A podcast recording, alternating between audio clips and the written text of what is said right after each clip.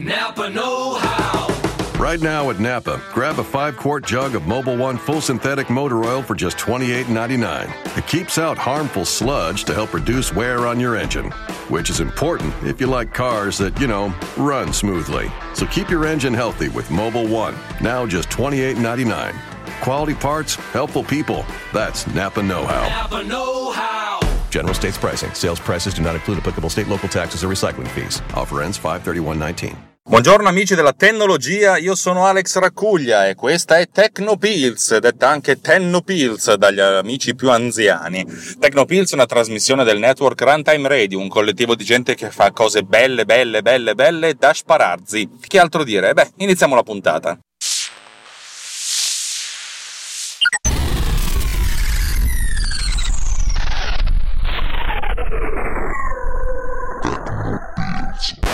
Oggi è una puntata tra, tra quelle un po', un po', che non ho voglia di fare. Non perché non abbia voglia di farla, ma più che altro perché sono in un momento di, di stasi dal punto di vista degli argomenti. Ho un po' di cose da raccontarvi, però alcune di queste diciamo che me le tengo un po' per me, perché, perché, perché sono ancora in alto mare. Allora, eh, invece di raccontarvi tutto, quando usciranno sarò ben contento di, di uscirle anche a voi. Sempre escile, hashtag escile naturalmente. Per chi è qui per la prima volta vorrei dirvi benvenuti, eh, statisticamente è difficile che questa sia la prima puntata che ascoltiate, per cui buon per voi. E anzi mi, mi spiace per voi perché vi beccate una di quelle puntate un po' pacco, perché essenzialmente non è che abbia delle cose strafighe da raccontarvi, andate indietro nel tempo per trovare delle puntate molto più, più interessanti. La puntata di oggi tra l'altro è un follow up perché dopo che ho pubblicato la puntata su PodCleaner Pro e soprattutto sull'algoritmo euristico di ricerca della soluzione ottimale, eh, che ha ricevuto di, da, per due terzi complimenti perché ho spiegato abbastanza bene come funziona un algoritmo euristico eh, nello spazio tri, anzi n-dimensionale, detta così sembra una figata, in realtà una cagata infernale, e un terzo mi ha detto non ci ho capito una sega, e molto probabilmente eh, me l'hanno detto tre persone, per cui due persone mi hanno detto bello bello, una persona ha detto non ho capito una sega, e secondo me tutti tutte le centinaia di ascoltatori che non mi hanno scritto non hanno capito una sega, per cui mi spiace, ma volevo raccontarvi questa cosa. Beh, dopo la puntata è ovviamente arrivato il buon Davide Gatti che mi ha fatto un vocale di lunghezza infinita che adesso vi riporto. Vi ricordo che Davide Gatti è l'autore di un podcast straordinario che si chiama Survival Hacking, in cui racconta come le sue abilità di informatico che va proprio a scavare sul metallo, cioè quelli che capiscono come funzionano le cose sottostanti, lo hanno aiutato nella vita. In pratica lui è un hacker bianco, un white hat col cappello bianco, ma non tanto perché punta a un eh, traguardo migliore per l'umanità, quanto perché deve risolvere i cazzi e allora cerca di capire come è fatto il mondo sottostante. Reverse engineering al servizio della sopravvivenza. Survival Hacking, vi metto il link del podcast nelle note dell'episodio. Dicevo, Davide Gatti a Valle della, della puntata scorsa mi ha fatto questo vocale che vi riporto per intero. Te lo dico qua, non nel Riot perché dopo vediamo. Ho ascoltato l'ultimo episodio dove sono rimasto un attimino eh, basito per eh, quell'opzione che io non cago neanche in Pod Cleaner Pro e che non avevo per niente capito, anche vedendo l'animazione, se devo essere sincero. Avevo capito che serviva per sincronizzare più parlati, questo l'avevo capito, però credevo facesse un'altra cosa che invece non fa. Ovvero, ok, sincronizzare, cioè trovare qual è la posizione giusta di partenza di ogni singolo file in modo che vadano a, ci sia un minor numero di sovrapposizioni e quindi eh, è la combinazione giusta per mettere i file. Ma credevo anche, anzi ero quasi certo che l'unico scopo poi alla fine di quel sync era anche quello di togliere le sovrapposizioni. Cioè il file complessivo in generale poi si allungava, però in pratica si, spostava, si spostavano i parlati nelle varie tracce in modo che sparissero tutte le sovrapposizioni per evitare appunto che ci fossero le sovrapposizioni e ci fosse magari più chiarezza nel discorso che si faceva, perché laddove ci sono delle sovrapposizioni, sebbene sia naturale, eh, spesso è coprente e ti fa perdere magari un pezzettino di discorso. Generalmente no, però insomma, sembrava la future interessante quella di fare anche lo spostamento delle, insomma, dell'audio man mano che vai avanti, praticamente parti dal, dal, tempo zero, appena vedi una sovrapposizione sposti tutti i file eh, tranne primo di partenza, appena ti sposti, cioè con quello con cui ti stai sovrapponendo, sposti tutti gli altri, poi vai avanti, ah ecco c'è il 3 e il 4 che si sono sovrapposti, allora sposto tutto ma lascio fermo il 3 e via andare in modo da togliere proprio tutte le sovrapposizioni. Questo comporterà un allungamento complessivo di tutto parlato di non so quanto, magari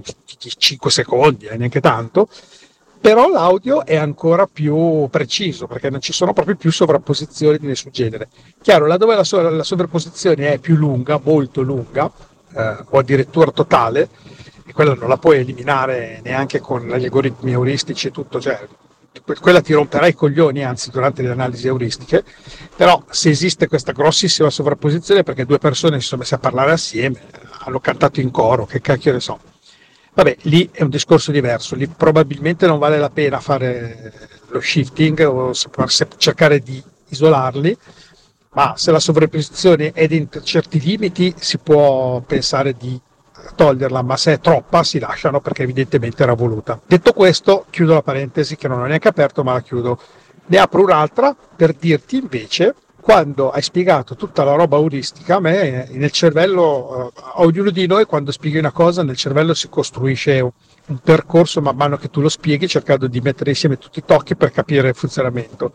Nel mio cervello, man mano che si costruiva, è diventato sempre più simile una cosa che io utilizzo da sempre, da quando avevo 16 anni a oggi, cioè il software per il routing dei PCB. Allora, I circuiti stampati dove voi montate le schede, dove voi vedete montati i componenti elettronici, in realtà sono tutta una serie di piste che non si toccano mai e che servono per collegare da un punto all'altro dei componenti elettronici che hanno tanti piedini più o meno. Ecco, questi circuiti stampati hanno eh, piste sul lato superiore e sul lato inferiore. Ci sono dei punti di interconnessione tra il lato sopra e il lato sotto in mezzo al circuito stampato che permettono di far passare una pista che una volta era sotto per farla passare di sopra e bisogna cercare di fare il modo di far passare, di, di riuscire a completare il disegno di tutte queste piste facendo tutti i collegamenti che servono per far in modo che la scheda eh, abbia vita e funzioni e allora per fare questo esistono dei programmi che si chiamano eh, router, semplicemente, eh, smart router, auto router, li chiamano così, comunque router che cercano le strade per fare in modo che tutto venga collegato. Al router gli si spiegano tutta una serie di regole, gli si dice guarda questi collegamenti però devi farli con una pista più grossa, questi con una pista più piccola, questa pista deve stare lontano da qua, questa deve stare lontano da là, queste due devono viaggiare parallele, tu gli spieghi tutte le regole e lui parte a cercare di trovare queste strade. Che sistema usa per cercare quelle strade? Cerca, usa un sistema euristico, direi molto simile al tuo. Tieni conto che poi i circuiti stampati esistono anche a più strati. Il classico è a doppio strato, piste sopra, piste sotto, poi esistono a quattro strati, piste sopra, sotto e due nei lati interni, quindi hai quattro superfici con le piste. 6, 8, 12, 20, insomma, più è complesso il PCB, cioè eh, i componenti sono molto ravvicinati fra loro e con tantissimi pin, e più hai bisogno di strati perché se no non ce la puoi fare a collegare tutti i pin. In un telefonino tipo l'iPhone sarà un 16 strati perché c'è un componente, cioè tutti i componenti sono uno attaccato all'altro senza alcuno spazio quasi per le piste e ci sono componenti completamente ricoperti sul PCB sia sopra che sotto, quindi le piste devono essere per forza all'interno, con un sacco di via che sono i punti che, cercano, che permettono di interconnettere i vari, layer, i vari layer fra di loro. Bene, detto questo, L'unica differenza che ho visto rispetto a quello che hai raccontato, perché tutto è molto simile, l'autorouter che io ho utilizzato fino a qualche anno fa, adesso li uso molto meno, però cosa fa? Lui butta lì a caso un sacco di piste per collegare tutto quello come deve essere collegato. Esiste una lista di collegamenti, lui partendo da quella lista dice il punto A deve essere attaccato al punto B, il punto F al punto Z e via. Lui tira a caso, mettendo piste tutte casuali, eh, su tutti i layer, cioè proprio fa una roba buttata lì a caso, sempre mantenendo le regole stabilite, per cui se c'è un punto specifico da lì a là che deve avere eh, una pista più grossa, vabbè, la farà più grossa, ma comunque casuale. Caso e viene fuori un tracciato visivo, questo se di la modalità visuale che non ha nessuno scopo. Poi adesso l'hanno pure tolta. Una volta veniva fuori una mappatura disegnata che le chiamavano la mappatura delle temperature. Quindi tutte queste piste venivano tra- tracciate. Se queste piste si incrociavano e si toccavano fra di loro, ovviamente non potevano andare bene perché le piste devono essere tutte staccate fra loro e fare collegamenti elettrici senza che producano cortocircuiti, no? Quindi devono essere tutte um, che, che, non si toccano e, e, fare i collegamenti tra un punto e l'altro senza collegarsi, senza toccarsi. Lui le spara a caso anche toccandole e laddove si toccano si alza la temperatura. E, che è una cosa da eliminare, diciamo è un conflitto. A questo punto tu vedi a video una, un disegno del tuo circuito stampato che si sta realizzando con delle macchie di colore rossissimo, arancione, eccetera. No? Ecco, questa macchia di temperature è dove c'è il maggior numero di collisioni, di, di, sì, di, di cortocircuiti, collisioni, e lui allora tira a caso un'altra volta, un'altra volta, un'altra volta a livello globale. Quando è riuscito a ottenere un livello di temperatura adeguato, dice ok, questa è una situazione dove eh, questo processo, a dipendenza dalla complessità del PCB, può durare un'ora, due ore, ora, cinque minuti. Se è molto complesso, ma veramente complesso, dura magari due ore. Dopo due ore di tentativi, ha trovato qual è la migliore situazione dove la temperatura media del PCB è eh, insomma, no, non troppo calda, perché poi a un certo punto si dice guarda è tutto caldissimo, non c'è una combinazione possibile, non c'è una combinazione, devo rinunciare. Se invece arriva che vabbè la temperatura non è male, è abbastanza tipidino, possiamo lavorarci sopra più finemente.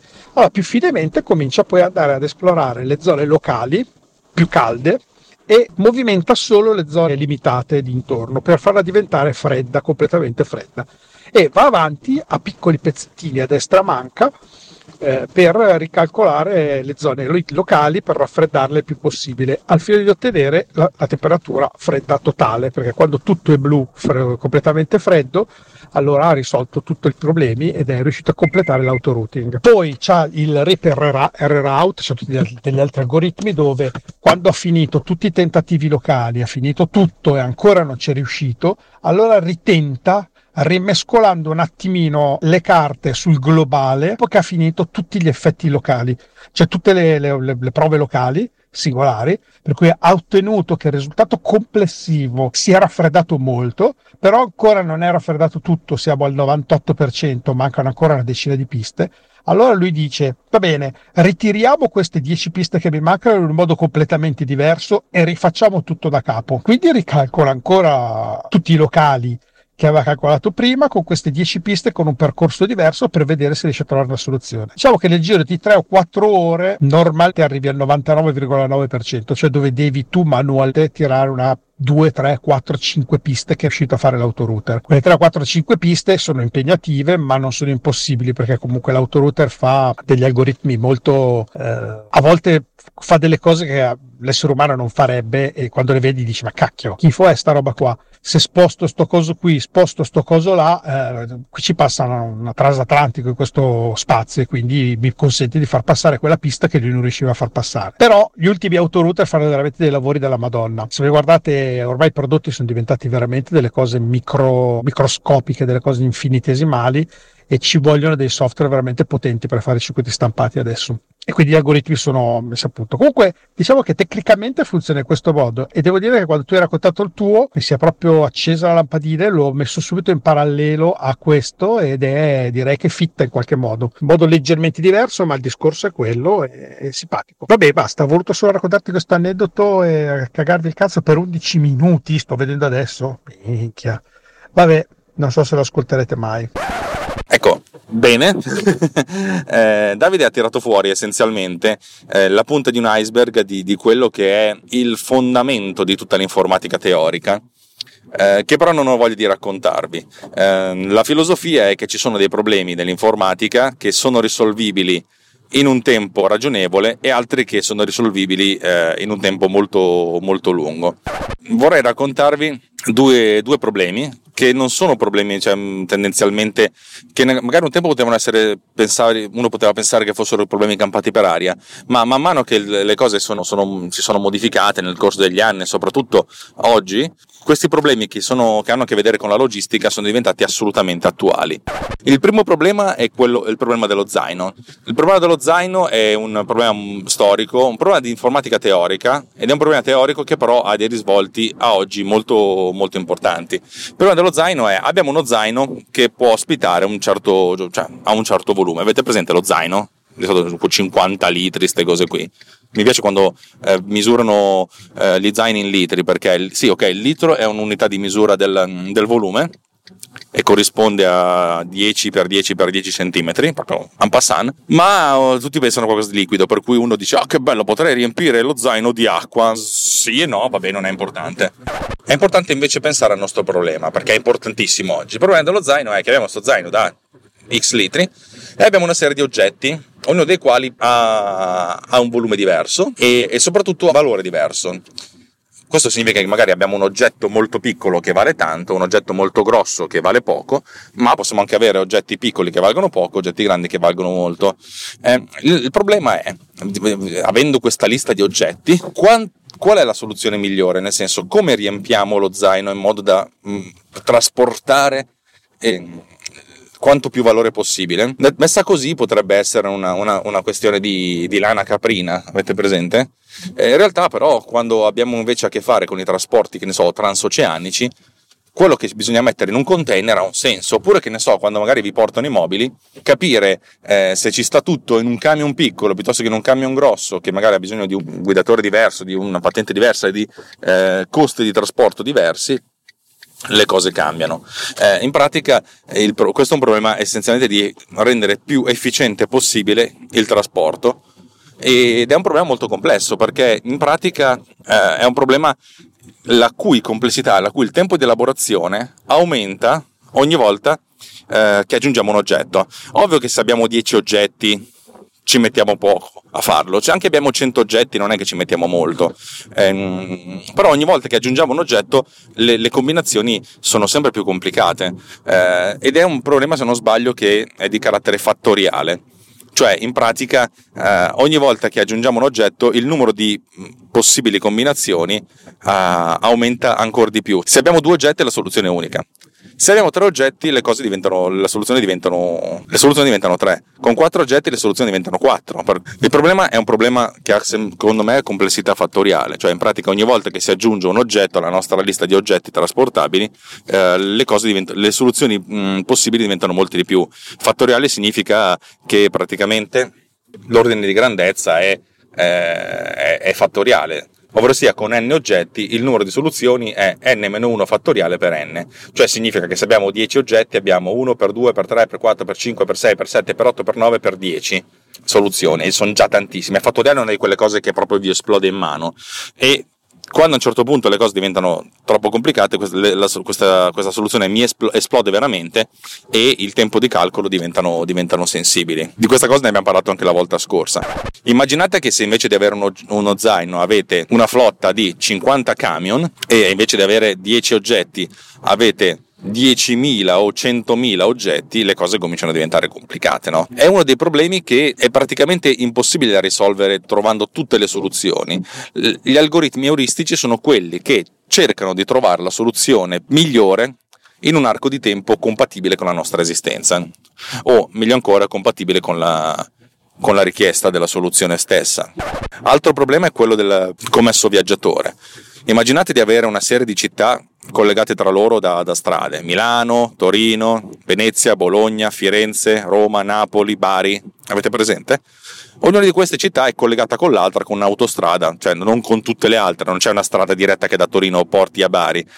C'è una strada che da Torino porta a Milano, poi da Milano, poi magari una che da Torino porta a Firenze, ma non ce n'è una che va da Torino a Bologna, devi passare per forza da Milano, eccetera, eccetera. Avete presente?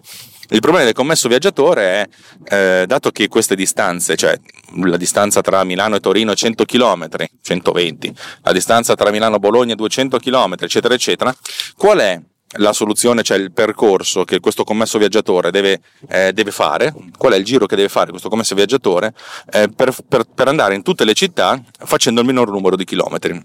Se avete 10 città ognuna collegata con diverse altre città, ma non con tutte, la soluzione è abbastanza fattibile da trovare provandole tutte.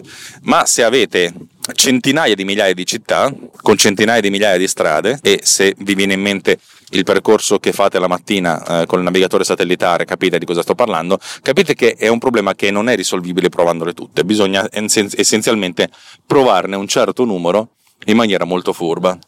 Ecco, gli algoritmi euristici sono quelli più, più cattivi, perché eh, l'obiettivo è proprio quello di essere efficienti, trovare una soluzione pseudo-ottimale o molto ottimale, ma in un tempo compatibile. Vi ho già parlato di algoritmi euristici anche per quanto concerne la compressione video. Gli standard eh, di compressione video, come potrebbero essere l'MPEG, l'MPEG 4, quello che usate eh, tutti i giorni per, per vedere la, la televisione, eh, su Sky, sul digitale terrestre in alta definizione o su YouTube, cioè tutta quella roba lì. Avete presente quante ore di, eh, quanti giorni di video sono caricati ogni secondo su YouTube? Ecco, immaginate eh, ogni, ogni, compressione, ogni fotogramma, per essere compresso, potrebbe provare tutte le possibili combinazioni dei vettori di spostamento, una cosa che comporterebbe tempi di elaborazione all'ordine di giorni di lavoro per un singolo fotogramma. E invece no, dobbiamo fare le cose in modo tale che un fotogramma venga compresso pressoché in tempo reale immaginate le partite di calcio, non è che possiamo aspettare che la partita di calcio venga compressa in, in, in, sei anni e poi ci venga giù, vogliamo vederla in tempo reale. Poi che ci siano problemi di congestione della rete o di DAZN è un altro problema, ma di questo potremo parlare eh, e a lungo un'altra volta eh, tirando un sacco di blasfemie. Capite che non possiamo provarle tutte, dobbiamo provarle in maniera più furba e la differenza di qualità tra un algoritmo e l'altro, tra un compressore e l'altro, è a la potenza di calcolo, cioè più c'è potenza di calcolo, cioè più c'è possibilità di elaborazione, più si possono fare prove, e B la, l'intelligenza della, del compressore che deve andare a prendere le cose in maniera molto veloce. Ne abbiamo parlato tempo fa, per cui non vorrei dilungarmi. Gli algoritmi euristici sono, la, la frontiera, sempre stata, sono sempre stati la frontiera dell'informatica teorica. Proprio anche quando i, i computer che elaboravano le cose erano veramente crausi, cioè non, avevano una potenza di calcolo che oggi anche il, l'autoradio, il display dell'autoradio del, della nostra automobile è, insomma, li supera grandemente. Ecco, tutto, tutta la parte teorica è stata, è stata, pensata proprio quando c'era quel tipo di computer, anzi quando i computer non avevano neanche uno, uno schermo, ma solo uh, schede perforate. Ovvio che adesso i, i, computer, anche il telefonino, l'orologio che avete, l'orologio smart, sono miliardi di miliardi di volte più potenti. Ma i problemi sono talmente complessi che anche avendo computer che sono miliardi di, eh, miliardi di volte più potenti, cioè i problemi sono talmente complessi che non sono compatibili con una soluzione completa. Bisogna trovare la soluzione euristica e di conseguenza gli algoritmi euristici sono quelli che eh, vedono di trovare il modo più, più interessante di fare le cose. Eh, algoritmi per il commesso viaggiatore, per il percorso minimo, che sono gli algoritmi di base per il, i navigatori satellitari, sono stati sviluppati tantissimi anni fa, però e sono anche più o meno ottimali per certi versi anche agli algoritmi euristici. Il problema è che quando poi i dati sono talmente abnormi e magari bisogna rispondere a richieste di calcolo continue, immaginatevi i server di Google Maps, quante richieste all'istante, ogni secondo ricevono di, di trovare un percorso. Eh, di conseguenza, eh, quello che, quello che, devono fare questi algoritmi è, è basarsi magari sulla, sulla, storia dell'informatica, ma poi ci sono uh, mille e mille uh, sfaccettature e cose proprietarie per cui gli algoritmi di navigazione veri e propri sono assolutamente eh, chiusi e ben custoditi da, da, chi li realizza. Per cui il mio punto di vista è sempre stato quello del massimo rispetto per, per, per chi li sviluppa e massimo rispetto anche per me stesso perché, eh, perché ne ho sviluppato uno di algoritmo per un problema molto marginale per certi versi, però per altri versi è secondo me assimilabile al problema dello zaino, cioè nel senso il mio problema di trovare la, la, la sovrapposizione minima tra le tracce è, è, dovuto al fatto che appunto devo trovare il, il modo più efficiente di farci stare delle cose in, un, in un posto. Ovvio che bisogna avere un livello di astrazione diverso per, per poterli accomunare, però per, per, certi versi stiamo parlando eh, se non della stessa cosa, ma mh, mm, le, regole, le regole di fondo sono le stesse. Se qualcuno si chiedesse in che, in che modo l'intelligenza artificiale e il deep learning possono venire in aiuto negli algoritmi di, di ricerca euristica, beh, credo proprio di sì, però io ripeto sempre, le reti neurali eh, si basano su una grande quantità di dati che sono stati preelaborati e di cui abbiamo trovato una soluzione noi. Nel senso, immaginatevi di mettere a disposizione del, di un milione di utenti, un milione di fotografie diverse di, di qualsiasi tipo e chiedere agli utenti eh, in quali di queste fotografie c'è la vetrina di un negozio e se vi viene in mente che questo è un captcha eh, è esattamente così perché eh, le ricerche ve le fanno fare a noi per, per, per insegnare a queste macchine eh, le cose. Ma va bene così, ci può anche stare per certi versi. Cioè, il, il, il, bisogna insegnare a una macchina come fare le cose facendo vedere come le facciamo noi. Ecco, per quanto concerne la, la gestione delle immagini, questa cosa è molto, molto, molto c'è molta letteratura per certi versi c'è stata moltissima ricerca, cioè capire che cosa sta dentro un'immagine è importante e a livello puramente teorico ma anche a livello pratico. Immaginatevi, ecco c'è un tizio che è uscito da uno stop in maniera poco ortodossa direi, ed è anche uno che fa un servizio di vigilanza, per cui sarebbe stato divertente andargli addosso. Vabbè, immaginatevi eh, la, la, volontà di avere un sistema del genere per il controllo della popolazione, cioè capire chi sta dentro una foto. Questo è già più complicato, non è necessariamente una cosa brutta, ma non è necessariamente una cosa bella. O cosa sta dentro una foto, metti caso che uno ha perso una statua alta 18 metri di Saddam Hussein, per dire, chissà dove è finita. Vediamo in tutte le foto del mondo dove è finita questa statua. Cioè, adesso sto dicendo delle cagate, però capite l'approccio. Il, il problema con le reti neurali è sempre quello di definire i parametri di ingresso, cioè le reti neurali su cui si applica il deep learning, cioè l'insegnamento eh, profondo, partono dal presupposto che devono avere delle informazioni sul mondo, anche magari molto dettagliate, e sulla base di queste informazioni fare una scrematura in modo da capire che cosa queste informazioni ci stanno dicendo. Ne abbiamo parlato diverso tempo fa della, dell'intelligenza artificiale, intorno a boh, 50 puntate fa, secondo me.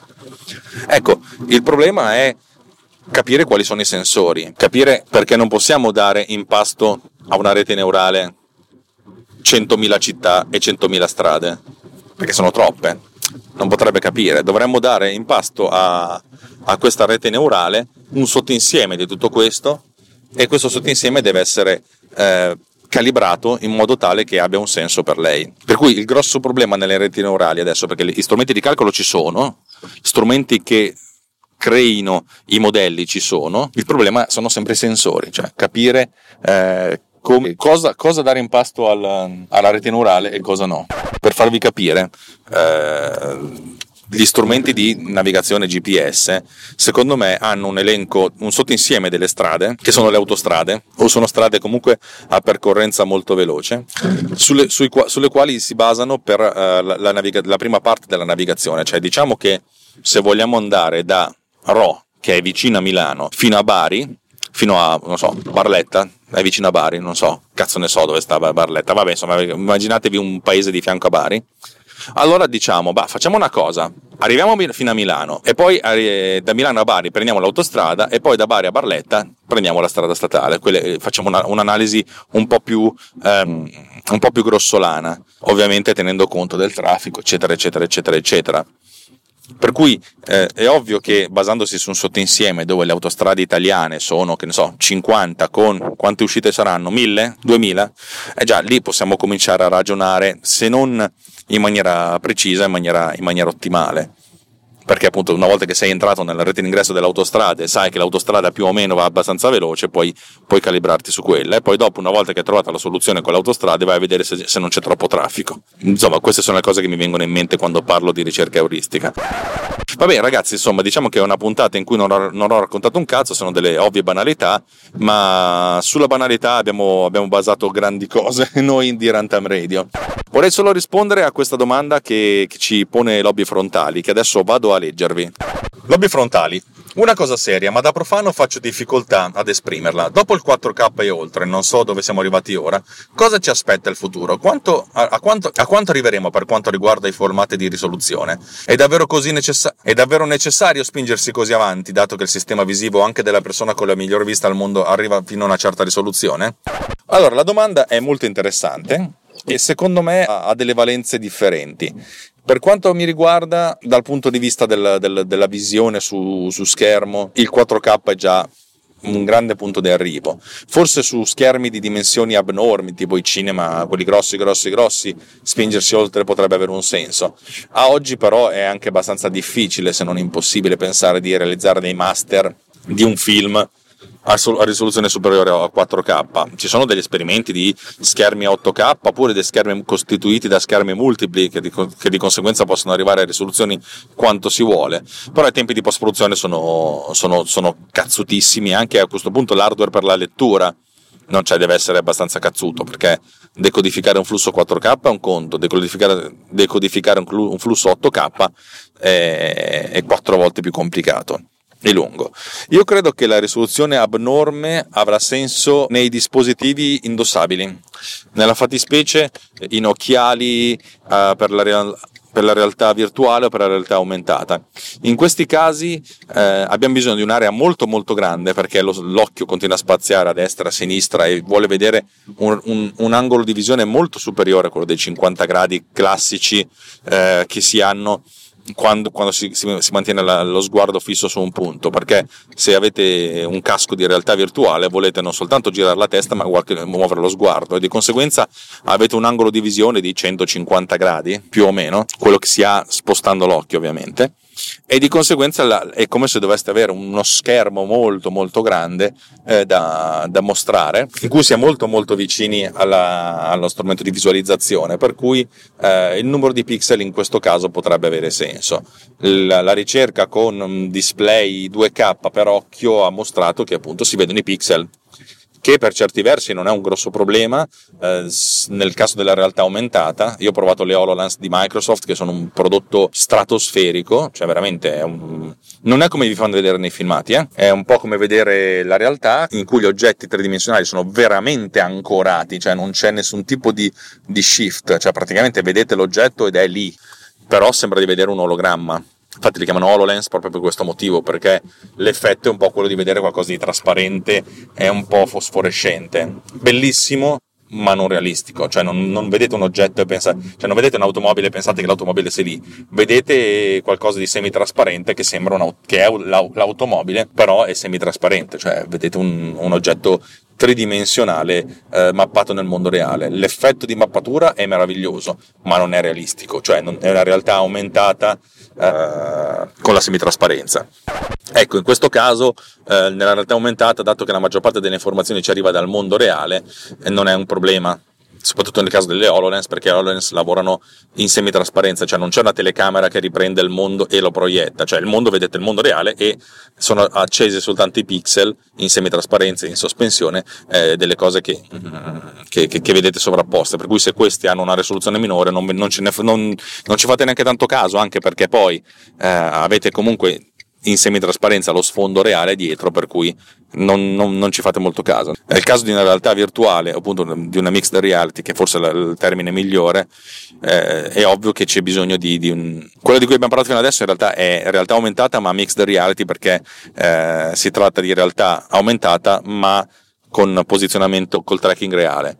Nel caso di realtà, virtuale, cioè in cui praticamente dovete essere completamente immersi, eh, qui le ricerche dal punto di vista dei, dei, insomma, di come si vedono i pixel sono ancora in alto mare, anche perché poi immaginatevi di avere eh, due display 4K, uno per occhio, o magari appunto un display 8K, cioè 4K x4 e 4K x4 diciamo, eh, muovere una roba del genere su, su, un dispositivo che deve essere leggero necessita di, un, di, di, di una potenza di elaborazione notevole. Per cui sì, probabilmente si, si, andrà lì, servirà a quello, anche se boh, non ho ancora visto una, una, un qualcosa che abbia a che vedere con la realtà virtuale o realtà aumentata che mi faccia dire figata, lo voglio anch'io, no, non, non posso vivere senza. Ci sono un sacco di cose che trovo molto interessanti, anche molto belle, ma che appunto dal mio punto di vista sono un bah, ogni tanto mi piacerebbe provarlo, non una di quelle cose che vorrei vedere tutti i giorni.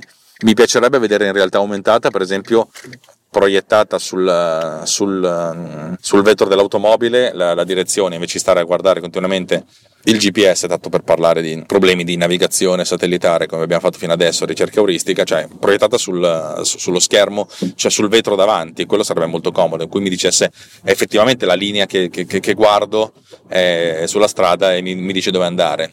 Però secondo me per arrivare a quello ci ancora un ci vuole ancora un po' di tempo in modo anche per farlo bene, anche perché poi dovrebbe tenere traccia del fatto che se io mi sposto con gli occhi dovrebbe curvare, dovrebbe spostare la prospettiva di conseguenza.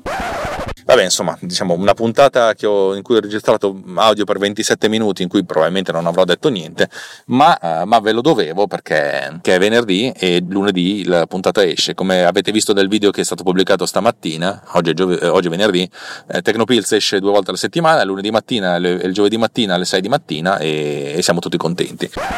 Vi ricordo che mercoledì 12 alle 19, credo, faremo una puntata specialissima di Tecnopills con un sacco di ospiti eh, in cui parleremo e commenteremo in diretta il keynote di, di Apple, il keynote 2018 eh, per l'iPhone 8, in realtà probabilmente sarà un iPhone quel che l'è. E io francamente non mi aspetto niente, anzi sarò, mi aspetto di, di, essere abbastanza deluso e anzi devo dire la verità non mi aspetto, quasi non avrei voglia di vederlo il keynote, per cui sono un po', un po' perplesso, però il fatto che saremo in compagnia di Davide Gatti, Francesco Tucci, Justin Rosati eh, Lobby Frontali e Roberto Marin, mi fa, che sono tutti utenti Apple, vaffanculo, mi fa, mi fa ben sperare eh, che, che, comunque sarà una serata da, di, di, di, grande compagnia. Eh, potrei interrompere qui, ma davanti a me il camion della spazzatura sta tirando su spazzatura come se non ci fosse un Natale. E, e che due coglioni, sbaglio sempre il giorno. Mannaggia a me. Va bene, niente, vi ricordo che Tecnopills è una trasmissione di Runtime Radio. Andate su runtimeradio.it per capire cosa facciamo. Anzi, non ci andate perché il sito non lo sto manutenendo da un po'. Eh, fatemi sapere se, vi, se, volete contribuire in qualche modo. Condividete, condividete, condividete, spredate la parola, spredate la word e, e divertitevi tanto e vi prometto che giovedì torno con una puntata un po' più sensata. Ciao!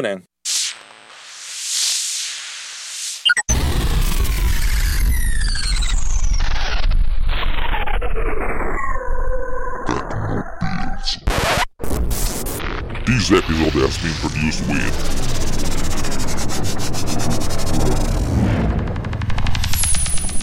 Pod Cleaner. Discover more at podcleaner.com. Lowe's knows you'll do spring right by saving on what you need to get your lawn and garden in shape. We do it right too, with deals to help you save every day, like four bags of premium mulch now for just $10. And buy one one and a half cubic foot bag of Miracle Grow vegetable and herb garden soil. Get a Bonnie Basics plant for free. Whatever's on your spring to do list, do it right for less. Start with Lowe's. Offers valid through 5 1 while supplies last. Bonnie offer valid on select 11.8 ounce pots. Valid in store only. See store for details. U.S. only. Excludes Alaska and Hawaii. Hi, it's Jamie, Progressive's Employee of the Month, two months in a row. Leave a message at the.